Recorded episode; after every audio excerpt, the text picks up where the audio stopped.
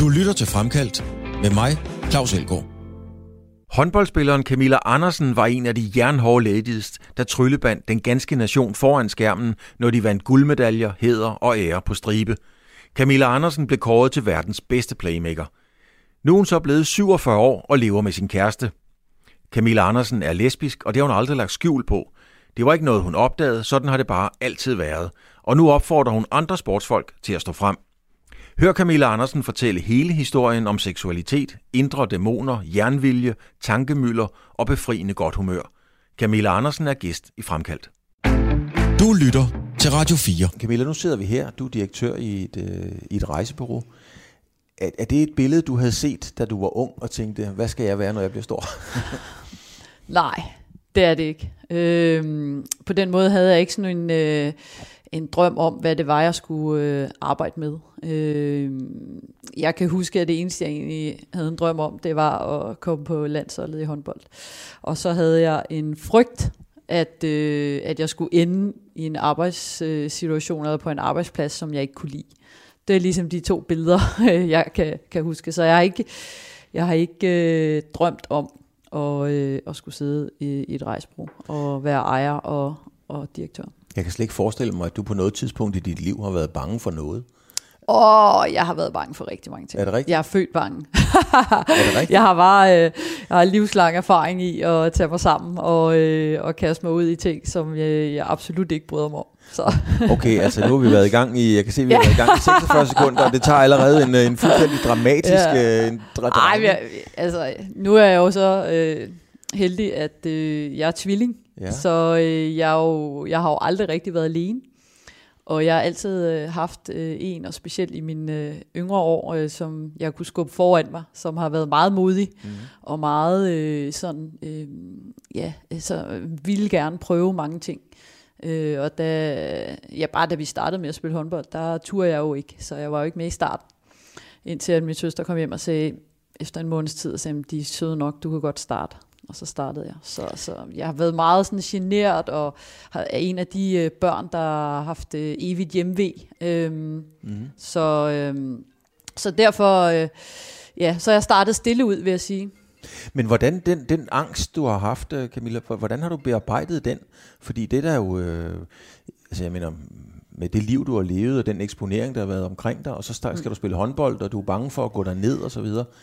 Hvordan, hvordan har du bearbejdet Jamen, det? altså, Fordi det er man jo nødt til. Ja, jeg ved ikke. Altså, det er jo først her i mit voksne liv, at, at sådan nogle diagnoser som angst og sådan noget er, er kommet lidt på dagsordenen, og jeg ved ikke, jeg, jeg vil måske ikke lige sige, at jeg havde en diagnose angst, men, men jeg var meget øh, generet, og jeg havde hjemmevæg, og, øh, og ville helst bare være hjemme. Øh, så begynder jeg jo så at spille håndbold, og får en masse, masse selvtillid derigennem, og det er ligesom det, der, der, øh, der starter på min sådan, ja, hvad kan man sige, lidt mere sikre udvikling, det er, at jeg via håndbolden faktisk øh, ja, får noget selvtillid og tro på, at, at øh, jeg er god til ting, selvom at jeg allerede der var god til ret mange forskellige sportsgrene. Det var lige meget, hvilken sport jeg havde valgt der, så tror jeg faktisk, jeg var blevet rigtig, rigtig god til det. Mm. Så, øhm, så ja, men nu blev det håndbold, og det, øh, det har jeg selvfølgelig ikke fortrudt. Men der er jo rigtig mange unge mennesker i dag, ser, som lider af angst, og mm. det er på ingen måde noget, man skal spøge med. Du kender det selv. Ja. Hvad, hvad er dit råd til dem egentlig? Altså, det er jo ikke alle, der kan blive verdens bedste håndboldspiller og vinde OL-guld, men, men hvad er dit råd til dem? Altså, hvordan, hvordan, jeg ved godt, du kan ikke løse problematikken her nu, men sådan, dit umiddelbare råd? Jamen, det jeg synes jeg er rigtig svært, vil jeg sige, fordi der er jo selvfølgelig mange forskellige angstdiagnoser, og, og hvor man er henne, men, øh, men det her med at stille og roligt og prøve at oparbejde en selvtillid inden for noget, som man, som man er god til, fordi alle er gode til noget, øh, og så selvfølgelig omgive sig med nogle folk, som, som øh, jeg kan støtte en, og, og ligesom at anerkende den situation, man er i. Og jeg, jeg er ikke sikker på, at jeg har haft angst øh, på den måde overhovedet, men, men øh, jeg har i hvert fald været usikker, og, øh, og haft måske øh, et lavt selvværd, øh, lige indtil at, at jeg begynder at, at få noget anerkendelse via sport. Og det er jo også det, sport kan. Mm-hmm. Øh, jeg har ikke været en, der jeg er ikke sådan en 12-tals øh, elev, Øh, på nogen måde. Jeg var sådan middel øh, med karakter i skolen og sådan noget, så det var ikke lige der, jeg fik øh, de store øh, anerkendelser og klapsalver, når jeg kom hjem med karakterbogen. øh, men, men sport kan noget, og, øh, og det var i hvert fald rigtig godt for mig øh, at få den anerkendelse og, og, og den hyldest øh, allerede i min ungdomsår. Mm. Altså, nu siger du selv det der med lige meget, hvad for en sportsgren du har valgt, så var du blevet god.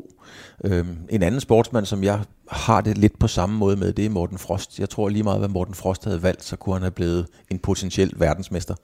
Hvad, hvad er det i dig, Camilla? Der, der, hvad er drivkraften i at, at kunne nå så langt, hvis lige meget, hvad for en sportsgren billedligt talt, som du havde valgt?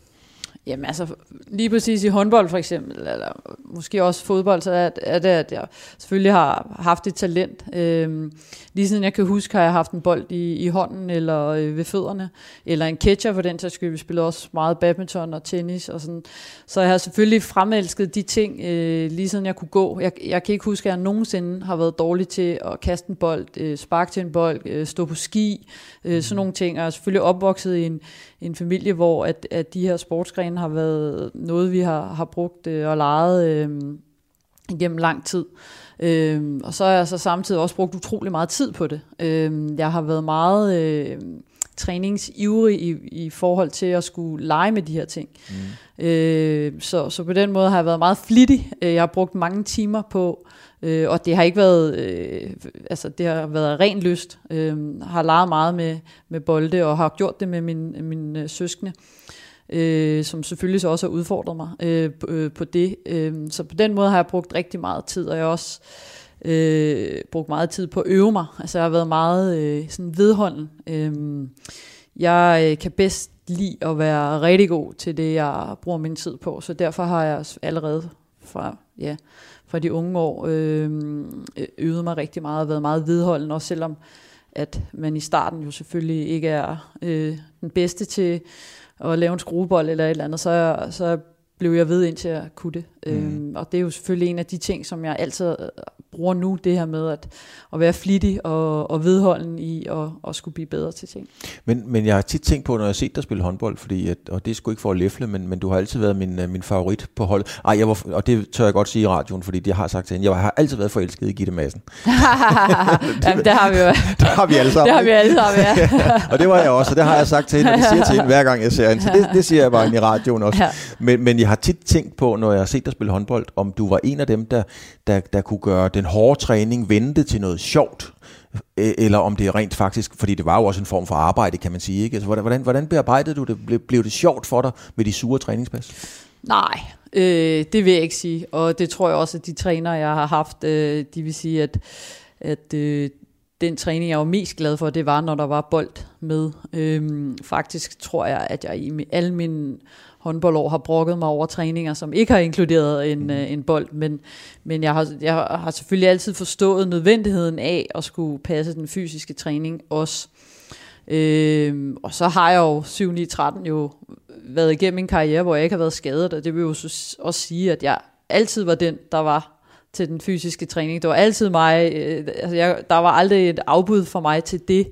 Øh, så jeg har jo været med til samtlige træningspas og øh, samtlige test og alt, hvad der har været, lige siden jeg, jeg startede. Mm-hmm. Øh, ja, det er jo så, ikke tilfældigt, at du ikke har været skadet, kan man Nej, sige. det er det jo så ikke, og jeg vil så også sige, at min spillestil var måske også sådan lidt øh, anderledes, ikke specielt sådan konfronterende. Øh, jeg løb helst udenom øh, de store, øh, tunge, øh, lidt fysiske, stærke spillere. Så, så jeg ændrede jo selvfølgelig også min, min spillestil, fordi da jeg startede med at spille håndbold, da jeg var 12, der havde jeg jo sådan cirka den her størrelse, jeg har nu, så jeg var ret stor i, mm. de, øh, i ungdomsårene, men da jeg så kom op og blev senior, så voksede alle mig jo øh, over hovedet, og så blev jeg jo nødt til at, ligesom at, at tænke noget mere. Mm. Øh, og, og det har selvfølgelig også gavnet mig sådan rent øh, taktisk, øh, at jeg har været nødt til at, at tænke lidt længere frem, fordi ellers så, øh, ja, så lå jeg øh, hurtigt ned. Øh, så, så på den måde, øh, ja.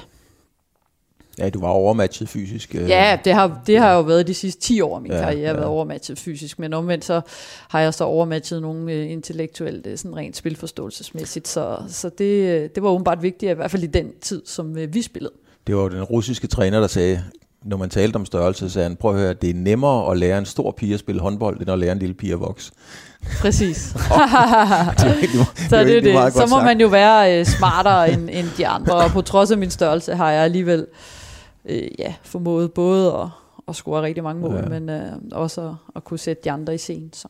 Ja, nu skal jeg se, om jeg kan huske det. 846 tror jeg, det blev til 194 landskamp det lyder meget det, det, er, det er, Men Camilla, 12 år, det er jo, mm. ja, det er jo, man er jo barn, når man er 12 år, men det er jo egentlig også en sen alder at starte på noget i, når ja. man når så langt, som du gør. Var du allerede på, på det tidspunkt, selvom du har fortalt, at du var, du var lidt nervøs, og du var lidt bange for det, men var du alligevel en ledertype allerede på det tidspunkt? Nej, det tror jeg faktisk ikke. Øhm, det tror jeg faktisk først, da jeg er blevet sådan, øh, da, jeg, øh, jamen, da jeg kom på landsholdet. Øh, der er jeg vokset med opgaven, og det er jo selvfølgelig også kommet i takt med, at jeg har haft nogle trænere, der, der har givet mig den tillid, øh, at de har tænkt, at det her, det kan jeg godt øh, stå for. Mm. Og så jo mere erfaren jeg er blevet, og jo, øh, ja, jo flere kampe jeg har spillet, og, øh, og jo mere jeg ligesom lever op til, til, øh, til de forventninger, der bliver sat af mig, øh, så, så kommer man bare hurtigere ind i lederrollen. Øh, der er i idrættens verden, og det er der jo, det er der jo alle vegne, selvom at der er mange, der siger, at der ikke er det, så er der jo et hierarki. Og det er der jo specielt også i elitesport. Og, og når man øh, gør det godt, øh, så ryger man jo op i hierarkiet, mm. og så mhm. bliver du automatisk en, en leder. Øh, Men kan man lære at blive en leder? Altså nu er der erhvervsleder osv. Hvis man ikke har det i sig, kan man så lære det der med at være leder?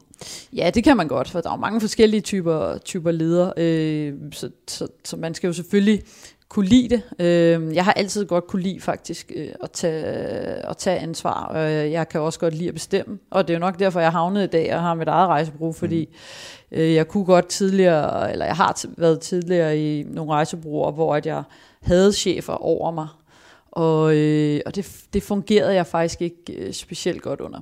Øh, så derfor så, øh, så, man jo, så var jeg jo nødt til ligesom at, at have mit eget, og, øh, og det er ikke fordi, at jeg går og har en drøm om at være administrerende direktør øh, resten af mit liv. Det har jeg bestemt ikke. Men lige nu er situationen bare den, at øh, øh, med de medarbejdere, jeg har i dag, der er jeg den bedste til det.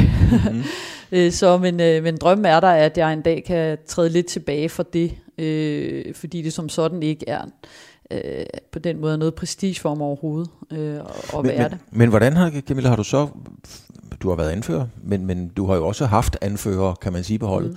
Hvordan har du haft det i de perioder, hvor det ikke var dig, der havde bindet? Du har spillet med, med, med, med sindssygt øh, stærke øh, kvinder, piger, mm. øh, Janne Kolding, Tonje Kærgaard osv., altså stærke personligheder. Hvis du gerne ville være den, der bestemte, men det var dem, der gjorde det, hvordan havde du det så? Nå, men det var ikke på den måde, den der bestemte. Altså, jeg, jeg bestemte jo i forhold til den opgave, jeg havde, som var angrebsmæssigt. Mm. Øh, og, og jeg har ikke på den måde... Øh, selvfølgelig har jeg været anført i Slagelse og i, i FIFA og sådan noget øh, tidligere, men, men, øh, men på landsholdet, der var min primære opgave at, at have styr på angrebsspillet. Og det var, den, øh, det var det, jeg har fået af de trænere, jeg har haft. Øh, og det var nok for mig. Øh, det her med at være anfører og være, øh, i hvert fald øh, da jeg spillede på landsholdet, det var jo i starten af 20'erne. Øh, hvor vi blandt andet havde Janne Kolding, som var en del år ældre end jeg er.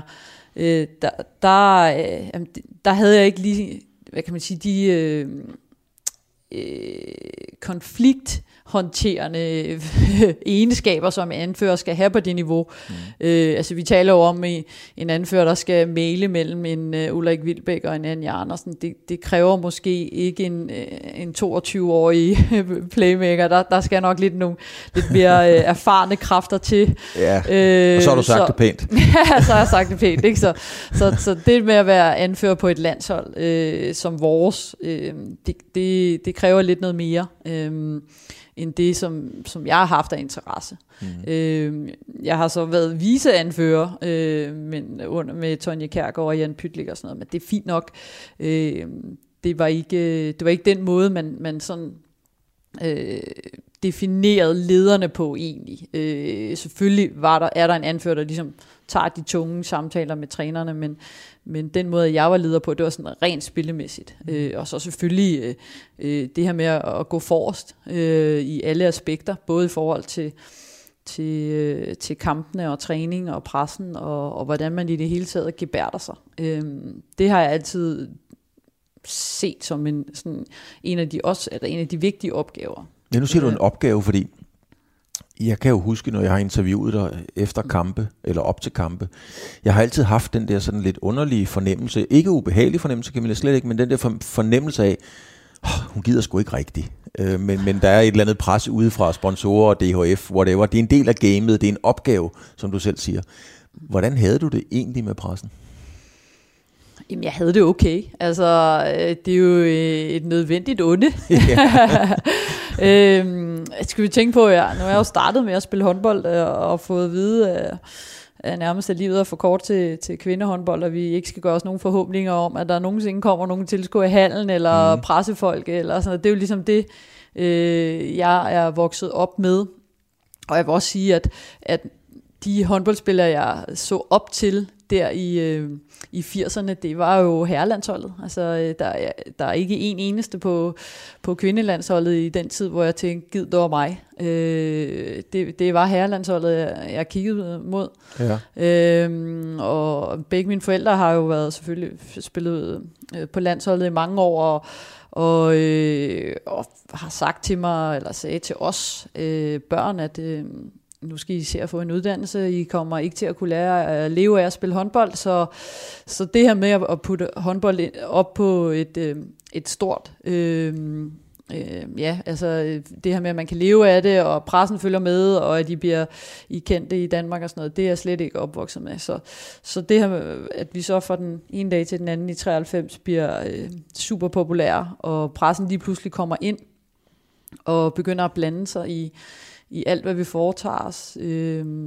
det, det var jo et nødvendigt onde, og det var også noget, vi fik besked på, at det her det er godt for, øh, for udviklingen af, af dansk håndbold, fordi det gør, at der kommer sponsorer, så, mm. vi, så forbundet kan få nogle penge. Og så, så du skal jo tænke du, på, at på det tidspunkt fik vi jo heller ikke penge for nej. at spille håndbold. Så du tog den for holdet, simpelthen? Nej, ja, det ved jeg nu ikke. Sådan føler jeg det ikke, at jeg gjorde. Men, men i takt med, at, at mit privatliv også ligesom øh, blev mere og mere interessant, så, så bliver man en lille smule træt. Også fordi, at, at øh, jeg på intet tidspunkt har haft en drøm om, om at være kendt. Øh, jeg har egentlig haft en drøm om at komme på landsholdet og spille håndbold, bare og få lov til det. Og... Øh, og det her med at spille en kamp i en tom hal og sådan noget, det var, det var helt fint. Øhm, selvfølgelig nu, når man har prøvet at spille i en fuld hal, så vil man selvfølgelig helst det. Mm. Men, øh, men jeg vil nyde at spille håndbold øh, i en tom hal øh, også. Øhm, og fordi det var vi, ligesom det, vi var vant til lige indtil 93. Mm. Så, øh, så ja, så, så pressen, jamen det er, de er jo med til at, ligesom at skabe den interesse, som gør, at der kommer nogle, nogle kommersielle partnerskaber, som skaber en bedre økonomi, og som selvfølgelig også har gjort, at jeg på et tidspunkt øh, har tjent penge ved at spille håndbold. Men, men det var så en del af det. Der var andre af dine håndbold, og, og, og fint nok med det, men der var andre af dine holdkammerater igennem tidens løb, som har brugt pressen, altså øh, eksponeret sig selv på den og lavet en karriere ud af, af pressen, og vi ved alle sammen, øh, hvem det er, og det er så også fint nok på den måde. Mm. Men det, det søgte du ikke?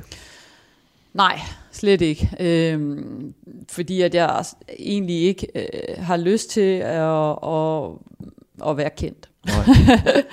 så, så har jeg så prøvet 10 år at komme ud af det, efter jeg stoppet, og, og det er så ikke rigtig lykkedes. Og, øh, og nu er jeg sådan en lille smule tilbage igen, fordi at jeg selvfølgelig selv har sagt ja til at være håndboldekspert på, på Danmarks Radio. Ja, jeg skulle lige til at sige så, det, altså. Så ja. nu, du er kommet nu... Jamen, jeg er jo kommet til den erkendelse af, at... Øh, at øh, at det her med at bare komme helt ud af rampelyset i Danmark, lige meget hvor hårdt jeg prøver, så, så kan det ikke rigtig lade sig gøre. Og så, jeg så spurgte Danmarks Radio, om jeg havde lyst til at, at være deres håndboldekspert på, øh, på mændene og kvinderne, og så tænkte jeg, ja, det kunne da egentlig være meget sjovt. Øh, så det hygger jeg mig egentlig rigtig godt med. Øh, og så må, må den her bevågenhed jo følge med. Ja. Øh, det er fint nok. Det er heller ikke... Øh, det er ikke så vildt igen. Ikke så vildt igen. Nu, vi til, du har lige nævnt din, uh, dine forældre, nu må du lige korrekte mig, hvis, ja. uh, fordi nu, nu er den på paratviden. Mm. Uh, din far Gert Andersen spillede, ja. han var til VM et par gange, i hvert fald to gange, mm. og han spillede 500-600 kampe for HG, og blev dansk mester med Stadion, Helsingør, og som træner. Som træner, ja. ja. Og din mor, Tony Røsler, mm. spillede jo... Hun vandt sgu VM-sølv, du, i... I 62. I 62, ja, hun gjorde. Året før jeg blev født. Ja. og så ja. blev hun 5-6 gange dansk ja. mester også. Så, så du har det i kroppen. Var der et pres på dig, at det ligesom skulle være håndbold for Nej, dig? Nej, slet ikke faktisk. Og det er nok også en af grundene til, at jeg startede så sent. Øh, fordi at øh, mine forældre måske tænkte, ah, håndbold, det, det er måske ikke lidt det, de skal, øh, fordi at de netop begge to har været sådan kendte håndboldfigurer, og det måske lægge et unødigt pres på os. Øh, og vi startede så også med at spille tennis, øh, fordi det synes de var bedre, det lå os øh, øh, tættere på, hvor vi boede på det tidspunkt. Men min far, han trænede jo så de her hold, blandt andet vi om Sorgfri der i, i 80'erne, og vi havde jo rigtig meget lyst til at komme over i hallen hver gang han trænede dem, og det var vi jo så også. Mm. Og der kunne de ungdomstrænere, der var, så godt se, at, at uh, Gert Andersens børn, de kunne godt finde ud af at spille håndbold. Min tvillingsøster er venstrehåndet, og jeg uh, var, var som sagt stor og skød rigtig hårdt. Mm. Så, så de pressede selvfølgelig på, for at vi skulle starte øh, med at spille der, og, og det ville min søster og min bror jo selvfølgelig rigtig gerne. Mm. Og jeg var sådan lidt, nej, det er fint nok, at vi bare spiller hjemme i haven, jeg behøver ikke, men, men øh, det lykkedes min søster så med at overtale mig, og det er da, det er da rigtig fint. Så. Mm. Camilla, du har selv lige nævnt, at på et tidspunkt begynder dit privatliv også at interessere omverdenen. Mm. Øhm, hvad, hvad siger man? Øh, hvad, hvad, siger, hvad siger man? Du er lesbisk, eller du er homoseksuel, eller hvad, hvad er det rigtige, den rigtige term i Nå, disse tider? Altså, det ved jeg ikke. Øh, I kan kalde mig hvad som helst, kan man sige. Jeg er gift med en kvinde, og, ja. og det er jeg glad og stolt af, og jeg har egentlig altid været stolt af den, jeg er. Og, øh, og det kommer jo nok også af, at øh, min familie altid har bakket mig op. Så jeg har aldrig set det som øh, noget forkert, eller noget, jeg skulle være flov over, eller øh, noget som helst. Så jeg har altid fået den opbakning derhjemmefra, og egentlig også øh, mine venner og mine omgivelser. Øh, og jeg vil sige, alle de år, jeg har spillet, jeg har aldrig hørt et ondt ord om det. Øh, så, så på den måde, øh, ja, så, så har det ikke været sådan noget specielt egentlig. Øh, men det er klart, at, at da pressen begynder ligesom at synes, at det er specielt, og selvfølgelig også, at jeg gifter mig med øh, Norges, hvad var hun, øh, mest sexede kvinde i et par år og sådan noget, det, det i to hun. skøre håndboldlande. Ja, Mia Hundvin. Ja, præcis. Der, der, der kommer der bare en massiv øh, interesse øh, omkring det, selvom vi også prøvede at holde det lidt hemmeligt og Ja, det er vi øh, omkring, totalt naivt. vi er omkring OL i Sydney i 2000. Ja, præcis. Og der, der var jo meget opmærksomhed. Øh, altså, nogen meldte det jo op som en, hvad skal man sige, verdenshistorie, at et ægtepar, øh, homoseksuelt ægtepar, skulle spille mm. mod hinanden. Jeg ja. tror, spillede I ikke åbningskamp mod hinanden? Jo, jo, det gjorde vi. Ja. Øhm, og det gjorde jo bare lige pludselig så, når vi havde pressemøde med det danske øh, ja, delegation der, så, så var der bare rigtig mange pressefolk fra alverdens lande, som slet ikke spurgte ind til det sportslige, og på et tidspunkt så siger Jan Pytlik også til mig, det er faktisk okay, hvis du ikke tager med til det her pressemøde, fordi de orkede det heller ikke, Nej, og jeg orkede det ikke, og Mia orkede det ikke, og de to delegationer orkede det ikke, og det gjorde så også, at de profiler, vi havde inde på intranettet, de blev så slettet, og så var der nogle journalister, der opdagede det, og så kom de så på igen, så der var hele tiden noget ballade. Det var min, øh, min gamle ven Jesper Frigast, tror jeg faktisk, ja. der var inde og hjælpe med at slette det, ja. som var chef de maison ja. for DIF. Ja, ja, og det, det var der så også ballade over, og så kom det så på igen. Og øh, ja, så der var bare, øh, der var rigtig meget øh, lige der, øh, og i de øh, år. Øh, så så det, det, øh, det gør jo også, at jeg i hvert fald i de år prøver at, at træde lidt tilbage i forhold til at kaste mig ud i alt for mange øh, øh interviews og sådan noget. Ikke? Mm. Så øh, hvor jeg vil egentlig bare gerne øh, spille håndbold. Men Camilla, nu er du jo, så bliver du så, du vinder OL-guld, du bliver kåret til verdens bedste playmaker, du får en position, og det har du stadigvæk i dag, fordi ellers havde DR jo heller ikke taget dig ind som øh, ekspert på, på vores nationalsport, kan man næsten sige. Men, men jeg har ikke set, eller jeg kan ikke huske, at jeg har set dig gå på barrikaderne med et regnbuefarvet flag og kæmpe øh, øh, øh homoseksualitetens kamp. Hvorfor har du egentlig ikke gjort det? Jamen det, det har jeg måske også gjort, eller jeg har ikke gjort det direkte. Selvfølgelig har jeg stillet op, når der er nogle gange nogen, der har spurgt, om jeg ikke har lyst til det ene eller det andet. Men sådan rent politisk har jeg valgt ikke at gøre det, fordi mm. det, jeg føler ikke, at, at øh, jeg føler ikke, at det er mig, der skal gøre det. Jeg, jeg synes faktisk, at jeg har gjort nok. Øh, på den måde, jeg har gjort det på. Ved at netop at, at være åben omkring øh, min seksualitet, og være åben omkring, øh, ja, være åben, når pressen spørger. Altså, jeg har aldrig nogensinde benægtet noget, jeg har altid stillet op. Øh, jeg støtter, hvor der kan støttes, øh, uden at jeg skal øh, stå på en scene og, og holde en tale. Så, så så ja, det har ikke været direkte, men omvendt synes jeg nu nok, at jeg har taget øh, taget min tørn. Og jeg vil også våge at påstå, at inden for håndboldsverdenen, og måske også i 90'erne, så var jeg der måske en af dem, som, som var mest åben øh, omkring det, mm. øh, inden for sportens verden, i hvert fald i Danmark. Øh, så, så jeg synes, at, jeg synes faktisk, at jeg har gjort det, jeg, jeg skal. Øh, og det er ikke, fordi jeg ikke bakker det op, det gør jeg da bestemt. Øh, men, men, øh, men jeg synes ikke, det er min opgave lige nu at, at skulle stå og, og være, være forrest med det. Men, men, men, men, jeg, men jeg skjuler det ikke på nogen måde. Nej, det har du aldrig øh, gjort. Men, aldrig. Men hvis det, hvis det skulle være, er det så ikke lige præcis nu tiden er til det? Altså der er alt muligt. Black Lives Matter, regnbuefarvet, alt muligt. Altså er tiden ikke lige præcis nu moden til, at, at nu at, at sådan en som dig træder frem med den profil, du har, og, og den pondus, du har? Jo, og hvis der, der var nogen, der spurgte, om jeg ville øh, gøre et eller andet i forbindelse med det her Euro øh, Games, der kommer til august, så, så ville jeg da også sige ja. Mm. Men, men sådan at være proaktiv med det, det, det gør jeg, det gør jeg ikke. Øh, men jeg er jo åben i miljøet, og jeg er, jeg øh, er altid med til Pride'en, og, og sådan, så det er ikke fordi, at jeg går og gemmer mig øh, på nogen måde. Øh, fordi det, det kunne jeg ikke drømme om, fordi at jeg som udgangspunkt er stolt af, af, mm. af, af den, jeg er. Øh, så, så jeg gør det jo bare på min måde, synes jeg. Jeg lavede et øh, tilsvarende, en tilsvarende udsendelse, Camilla, med, med Jon Lee Olsen, øh, målmand op i Rungsted, Capitals Ishockey, som jo sprang ud som, øh, som øh, homoseksuel, som bøsse, øh, og fortalte om det og alt det her. Øh, er det stadigvæk tabubelagt? Altså, er det stadigvæk tabubelagt? Er der, er der mange, der har lyst til at gøre det, men som ikke tør, tror du? Altså, jeg tror inden for, for herreidrætten er der mange.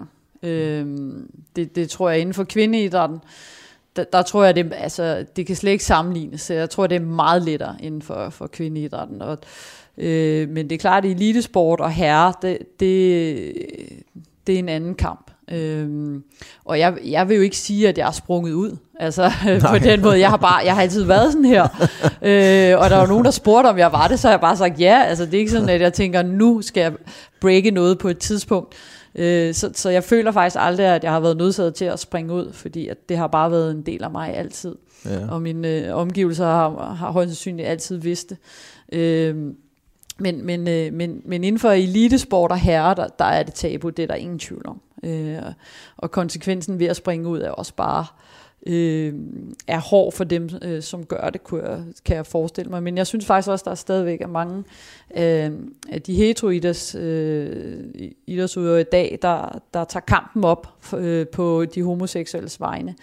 Og, øh, og det, vil jeg da, det håber jeg selvfølgelig, at de bliver ved med. Øh, mm. Øh, nu så vi også i weekenden, at og Paris Saint-Germain spillede med regnbuefarvet øh, For eksempel, nummer, ja. nummer på deres spilletrøjer, og øh, vi så anføreren i FC Midtjylland havde det på anførbind og sådan noget. Og det kunne jeg godt tænke mig egentlig, at det blev ved, at det altid var et regnbuefarvet øh, ja. anførbind. Øh, øh, sådan nogle små ting, øh, det, det, det betyder noget, og der skaber selvfølgelig også noget, noget accept af, at... Øh, at, at, at der skal være plads til alle. Altså nu, nu er det svært for mig at forstå, hvorfor det er så meget tabu at springe ud som elites, og du har fuldstændig ret, Camilla, især hvis man er mand. Men, men hvorfor er det stadigvæk så tabubelagt? Altså, for det må du lige forklare mig. Jamen altså, det, jeg, jeg er måske ikke den rette at, spørge, at spørge om det, fordi øh, det, ved jeg, det ved jeg ikke, hvorfor det er. Men, men, men det er jo, øh, kunne jeg forestille mig, inden for, for herreidrætssport, at det jo sådan lidt et, øh, er det et svaghedstegn, at, at man er, er til mænd, og måske har sådan lidt, uden at man har det, men at måske føler, at man har en lidt mere feminin øh, side, og Øh, ja, jeg, skal ikke, jeg skal ikke kunne sige, hvorfor det er tabulagt øh, for mænd, men det, men det er det jo tydeligvis. Du ser det jo, specielt i fodbold, der er der jo øh, ja, stort set ingen, der springer ud. Ja. Og der er jo mange, selvfølgelig er der ja, mange øh, homoseksuelle drenge, ja. der spiller fodbold, og mænd ja. også på topniveau. Det siger jo sig selv. Ja, men det er også, altså jargon i omklædningsrummene er jo øh, meget mandehørm, ikke? Ja. Og, og man siger meget, at de er en bøsserøv og sådan noget, uden at man mener noget med det. Til, øh, ja. men øh, men det, det, det opfordrer jo selvfølgelig ikke til at, at springe ud, når, når det er den tone, øh, der er, og, og man har jo ikke lyst til, kunne jeg forestille mig, at være i det omklædningsrum, hvor at, øh, at ens holdkammerater tager afstand til en, eller at man bliver råbt ad igennem 90 minutter i en fodboldkamp og sådan noget. Så jeg tror også, det er meget øh, sådan, og jeg tror, de, de fleste homoseksuelle øh, mænd i, i sport er også bange for, hvordan omgivelserne øh, ligesom tager det. Øh, Mhm. Så jeg tror også meget, det er det. Det er mere den her frygt for, hvad siger de andre Mm-hmm. øh, om det, og mister jeg nu, øh, ja, bliver smidt af holdet, eller mister alle mine venner, eller hvad. Sådan nogle ting. Men vil Ja. du opfordre, vil du opfordre nogle af drengene, der spiller fodbold til at, Ja, at det komme vil jeg da bestemt. Ja. Øh, 100%, og jeg, jeg tror også, at, at, øh, at frygten er større end, end det, der, det, der vil ske ved, at de øh, springer ud. Og vi ser det jo også, øh, øh der er spillere, øh, specielt i FCK, som, som øh, vifter med, med regnbueflaget og, og siger, men det foregår ikke her. Øh, så, så ja, men, men der er lang vej endnu, tror jeg. Der er lang vej nu. Ja. Ja. Øhm, for lige at, at afrunde det emne, men det er jo en stor del af dit liv, og selvom du ikke har flaget med det, så, så, så er det jo også en kendt sag og sådan nogle ting. Nu sagde du selv, at du har altid været det, så du har, du, du har aldrig på et tidspunkt fundet ud af, at du var til damer. Det, du, du, Nej. det har du altid bare vidst. Nej. ja, altså det er jo klart, at øh, jeg tror, når man er teenager, så tænker man, hvad, hvordan og hvorledes. Altså min tvillingssøster, hun, hun var helt vild i, med nogle drenge, og det tænkte jeg bare, det, sådan har jeg det ikke. Øh, så på den måde, så, så, så ved man jo godt, at man måske er lidt anderledes, end, end, øh, end hvad en søster er i hvert fald. Mm. Så, så ja, øh, så det finder man jo ud af. Øh, det fandt jeg jo også ud af, men, men jeg er sikker på, at jeg er født sådan her. Ja. Øh, så, så det er ikke sådan noget med, at jeg lige tænkte, om der skete et eller andet, jeg er blevet tabt på gulvet eller sådan noget. Øh, det, det, sådan var det ikke sket med mig. Jeg er sikker på, at, at, øh, at jeg er født. Når vi sidder, når vi sidder og, og taler sådan her, Camilla, Mm. så øh, du sidder nu i en, i en, i en prikket, blomstret, øh, vi tager et billede senere, det er jo en af programmet, øh, hvid, øh, hvad hedder sådan noget, skjortebluse, Ja. eller øh, sådan noget, og, og du er fuldstændig cool, du er rolig, øh, og, og helt afbalanceret. Ja. Du virker sgu til at have det godt. Jamen, jeg har det også godt. Øh, det synes jeg, jeg er meget taknemmelig for, for der, hvor jeg er i mit liv lige nu. Mm. Øhm, både privat og, jeg skulle til at sige arbejdsmæssigt, altså det, det, det er lidt op og bak, men, øh, men det er bare et arbejde, så, så det vægter jeg ikke øh, så højt øh, igen. Øhm, så, så øh, nu er det, ja, nu er det to år siden, at min lillebror, han, han øh, døde af kræft, og det, det har selvfølgelig været en rigtig, rigtig hård tid. Mm. Øh, både øh, året inden øh, med hele sygdomsforløbet, men, men selvfølgelig også efterfølgende. Og det gør så også, at jeg i dag er et andet sted, end jeg var for tre år siden bare. Øh, sætter lidt mere pris på øh, de vigtige ting i livet. Hvad er, det, Øhm, hvad er de vigtige ting i Jamen livet? det er øh, sundhed for min, øh, min familie. Øh, øh, de børn, jeg har omkring mit liv. Jeg har to øh, bonusbørn, og jeg har fire øh, nevøer og jæser, og øh, selvfølgelig øh, min, øh, min bedre halvdel, øh, Charlotte, og ja, min familie. Det betyder rigtig meget for mig, at de har det godt. Og, øh, og vi er jo nu, nu nærmer jeg mig over 50, og, og vi er jo et sted i livet, hvor at, at tingene godt kan begynde at gøre lidt nas øh, på den ene eller den anden øh, måde. Så, så derfor lige nu sætter jeg bare enormt stor pris på, at, at øh, de bekymringer, jeg havde for tre år siden i forbindelse med min brors sygdom, øh, ikke er der. Øh, så, så jeg har det... Jeg har det godt, og jeg sætter øh, enormt meget pris på, på den situation, jeg er i. Hvad, hvad har det? Det er et frygteligt forløb, du var igennem med din Mm. bror. øh. Jeg ville faktisk ikke have bragt det på banen, Camilla, men du sagde det selv. Så, så, Ja, så, men så det er jo jeg- klart, fordi. Ja. det gør jo, at det har, det har betydet meget Ja. øh, for, den, for, for hvordan jeg egentlig, øh, hvordan min indre panik øh, arter sig i, øh, i, øh, i, i disse dage. Mm. Øh, så, så det er klart, at, at, at når ens bror går igennem sådan noget, hvor man er nervøs hver gang telefonen ringer, og øh, han boede i London på det tidspunkt med hans kone og deres lille barn, og, og vi, min søster og jeg fløj frem og tilbage hver anden weekend, for at, ligesom at, at, at pleje ham, og, øhm, og den sidste tid fik vi ham hjem til Danmark, og han kom på, på St. Øh, Lukas øh, Hospice, og sådan, så, så der, der, var, der var hele tiden sådan en, en øh, vi var hele tiden i alarmberedskab. Øh, det var en hjernetumor, og, og han var inde og ude af hospitalet og fik opereret øh, noget af den ud. Fire gange, tror jeg, på, ja, på 18 måneder. Og hver gang han ligesom skulle ind, der, der havde vi jo vinket farvel på en eller anden måde. Og det, øh, at, at være i den situation, se den sorg, som øh, mine forældre også øh, er gået igennem og stadigvæk har, øh, det gør bare noget øh, ved en, og, og har gjort meget ved mig. Øh, vil jeg sige, jeg er blevet meget mere sådan rolig og øh, altså i forhold til at sætte pris på de små ting. Øh, de ting, der betyder noget. Og, og jeg er sikker på, at hvis corona var kommet før min brors død, øh, så, så var jeg sådan arbejdsmæssigt gået lidt mere i panik, end, øh, end jeg gjorde for, for et år siden. Øh, så, så det har selvfølgelig givet mig noget styrke til at, og, og, og ligesom at være sådan lidt mere, mm, hvad kan man sige, øh, øh, ja, have lidt mere perspektiv på de ting. Altså, hvor er det, jeg skal have, have indre panik, og hvor er det, jeg ikke skal have det. Mm. Men det der, nu siger du selv indre panik, det har du brugt nogle gange. Øh. Ja, er det, det er svært for at forklare. men, men den er, der, øh, er det noget, du har, ikke lidt af, men er det noget, der har, der har naget dig i, sådan op igennem tiden? Altså den der indre panik, den der brand, øh, ilden? Ja, altså, nej, det er jo klart, når man, øh, jeg er jo vokset op... Øh, et super harmonisk hjem, og der, øh, jeg har ikke haft noget sådan, som sådan modgang eller øh, sår inde på livet. Øh, så så når, når der lige pludselig er en lillebror, der bliver dødelig syg, så, så, får, man, øh, så får jeg sådan en... Jeg får sådan en smerte indvendig, som jeg så definerer som mm. indre panik. Øh, og, og det har jeg så fundet ud af, at jeg er faktisk er virkelig god til at, at håndtere. Øh, og det er nok også derfor, at mit den måde, som jeg arbejder på i firmaet med kunder, det her med, når, når der sker noget øh, uforudset, øh, så den handlekraft, jeg har, eller som jeg besidder, øh, og den tankevirksomhed, der kommer i gang, jeg begynder at tænke øh, i løsninger. Øh, Øh, og jeg, jeg er helt sikker på, at jeg for min omgivelse virker enormt rolig udadtil. Det er jo men, det, jeg siger. Det gør du. Ja, det er rigtigt. Men, men, men, men kan du se det der billede for dig med den der and, der bare cruiser, men nedunder, ja. der øh, panikpadler anden, det er mig. det, det er simpelthen dig. Det, jamen det, sådan føler jeg det nogle gange, men, men, men det her med at kunne ligesom at bevare øh, overblikket, øh, og så stadigvæk tænke fornuftigt og fremad, øh, i, i løsninger. Det, det, er, det er åbenbart en evne, jeg besidder, og når jeg tænker tilbage på håndbold, så har jeg allerede der ligesom praktiseret det. Mm. Øh, men det er klart, at, at, at når det lige pludselig kommer rigtig tæt på, at det bliver ens, øh, ens bror øh, og ens forældre, man øh, lige pludselig skal ja, trøste og hånden hånden under, det, det har jo altid været omvendt. Øh, mm. det har jo altid været dem, som har skulle øh, passe på mig, og lige pludselig er vi i en situation, hvor at, at, øh, at mine forældre øh, har det rigtig svært, og er dybt ulykkelige og i sorg. Um, og de var jo faktisk i sorg allerede jamen, altså lang tid før, end, end, øh, han, øh, end han døde.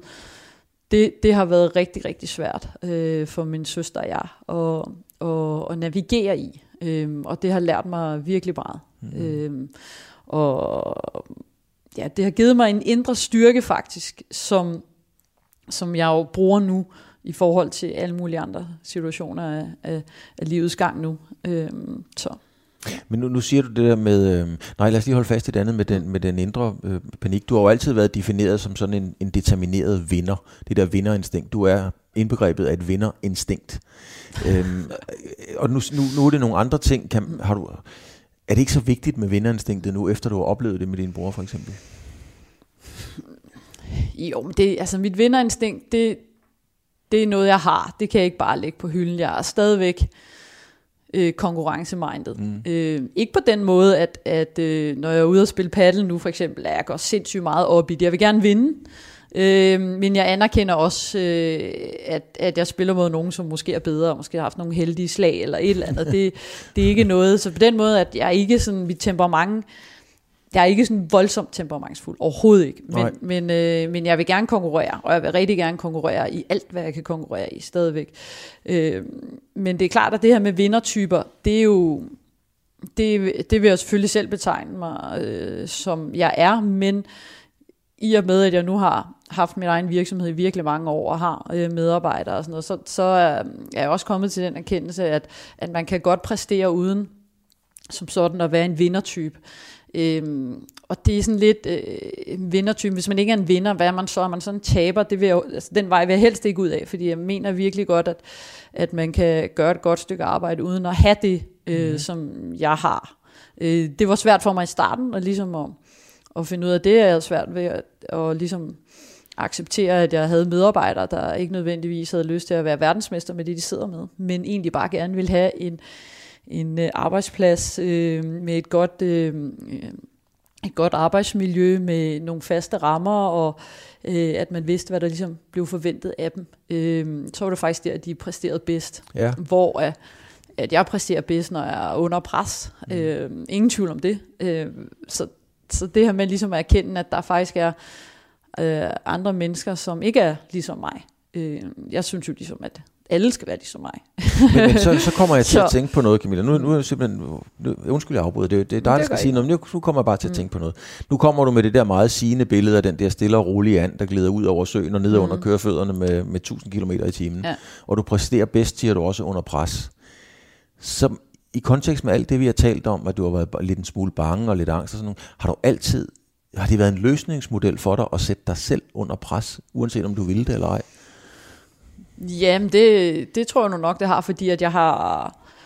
Jamen, lige siden jeg startede med at spille og var på landshold og sådan noget, så har jeg jo været under pres. Ja, jeg tænker også i øhm, privatliv og alt ja. det. Altså, i det hele pakken, har du, har du ligesom sådan søgt et pres for ligesom at kunne præstere? Ja, jeg vil sige sådan, hvis man tager min sport og mit firma væk, øh, så, gør, så, så synes jeg egentlig ikke, at jeg er under pres. Øh, det er i hvert fald ikke noget, jeg har søgt. Altså jeg vil sige, lige i forbindelse med min, syg, øh, min brors sygdomsforløb, der var jeg under pres, men ja. det er ikke noget, jeg sådan har, har ønsket at sætte mig selv i overhovedet, fordi øh, jeg bryder mig egentlig ikke om overraskelser. Så på den, og det er også derfor, at jeg arbejder meget og meget flittigt, det er for ligesom at, at komme i, sådan at jeg ved, at hvis der sker noget, øh, så sker det først langt, langt ude, fordi jeg forbereder mig så meget, og jeg dobbelttjekker ting så meget, at, at de der overraskelser, det skal være, virkelig være øh, noget, som jeg ikke selv er herover. Øh, og så ved jeg så til den tid, jamen, så, så kan jeg højst sandsynligt løse det. Øh, lige meget, hvor meget pres øh, jeg er under. Men, men der er mange situationer, hvor jeg er under pres, hvor jeg faktisk ikke bryder mig om at være der. Ja. Altså, jeg, jeg, hver gang jeg kommer under pres af situationer, som, som jeg ikke selv øh, er herover, så kæmper jeg jo med næb og kør for at komme ud af det. Mm. Øhm, og, og det er jo den situation, jeg er i nu her med corona og have et rejsebrug. Altså, der er jeg jo vidderligt under pres, og, og, og tidligere har jeg kunne arbejde mig ud af kriser. Det kan jeg jo ikke her, fordi hvornår åbner.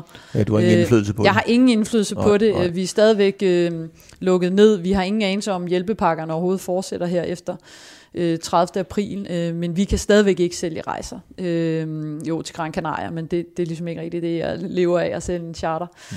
til, til Gran Canaria eller Mallorca. Så, så, så, så derfor er det ikke en situation, jeg bryder mig særlig meget om at være i. Men når nu, at det er her, jeg, jeg jeg, øh, en af de gode egenskaber, jeg har, det er ligesom at acceptere den situation, jeg er i, og så arbejde ud fra det, øh, ligesom anerkende virkeligheden, som den er. Øh, og det er jo det, jeg gør, men jeg, men jeg bruger rigtig, rigtig mange timer af min hverdag på og, øh, at forsøge at komme ud af den her øh, krise bedst muligt. Og det er ikke bare arbejdsmæssigt, det vil være lige meget, hvilken krise jeg er i, så prøver jeg ligesom på at arbejde mig ud af det. Øh, og det gør jeg netop ved at kende virkeligheden. Mm. Øhm. Men er du, er du generelt sådan en person, som, som godt vil være den, der har styr på tingene? Corona kan ja. man ikke have styr på, Nej. det kan ikke lade sig gøre, men, ja. men, men, men ja. andre facetter af livet? Ja, altså jeg bryder mig ikke om overraskelser overhovedet. Nej. Og jeg har også sagt til øh, til øh, Charlotte, min bedre halvdel, at øh, det der med surprise party og fødselsdag, det kan hun godt glemme. Det er overhovedet det er ikke noget for mig. Det er overhovedet ikke noget for mig. Så øh, jeg vil gerne vide, hvad der skal foregå. Jeg vil helst vide, hvad jeg får i gave. Øh, og, og sådan nogle ting. Ikke? Så, så det er jo underligt, at jeg har havnet i rejsebranchen, fordi der sker jo øh, virkelig mange mærkelige ting, som jeg ikke er herover øh, altid.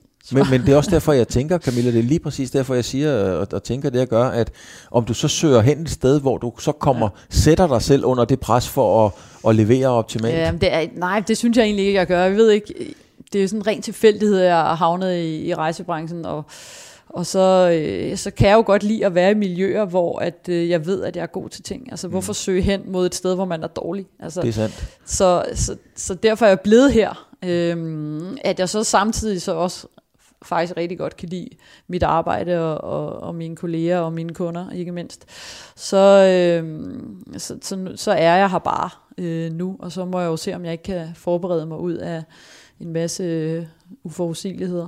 Altså nu, øh, det må være guf for en, for en psykolog at lave en, øh, en profil af det, fordi der er nogle ting, jeg, jeg, jeg ikke kan forstå, Camilla, fordi altså, du vil gerne have styr på tingene, du vil gerne ja. vide, hvad du får i gave og sådan nogle ting. Ja.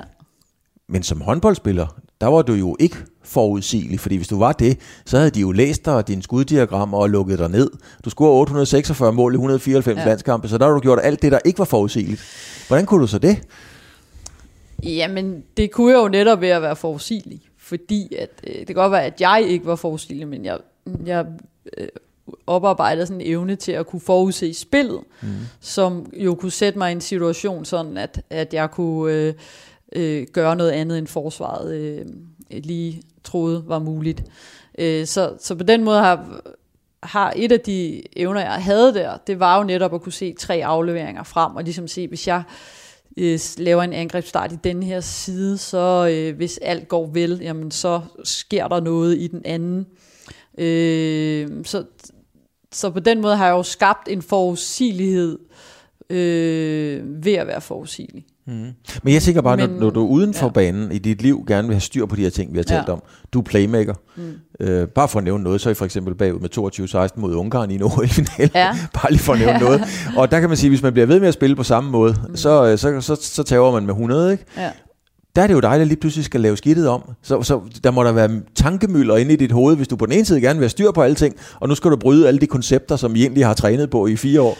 Ah, det ved jeg nu ikke, om vi gjorde det. Altså, der, er, der er selvfølgelig mange ting, der gør, at den kamp bliver vendt der i, uh, i anden halvleg. Øh, men sådan billede men, på det, ja, det der med at improvisere men, Ja, men der, der tror jeg bare mere, det er et spørgsmål om, at man tror på, at det her rent faktisk godt kan lade sig gøre. Og det har, jeg har på alle de hold, jeg har spillet med, der har jeg der er blevet ved med at tro på det, indtil kampen er færdig. Om vi var bagud med seks midt i en kamp, eller fire mål, når der manglede to minutter, eller, eller hvad det var. Øh, så har jeg altid haft en, en øh, ja, måske sådan lidt en galopperende øh, selvtillidstro på, at, øh, at øh, jeg og det hold, der spillede på, er dygtige nok til at kunne vinde det her. Så, så det handler jo selvfølgelig også øh, om noget mentalt i at bare blive ved.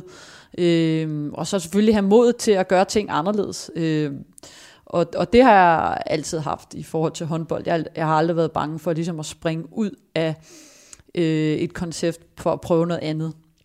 Og, og der vil jeg så også sige, at de træner, jeg har haft, har, har jo også givet mig tillid nok og tro på til, at jeg gerne måtte gøre det.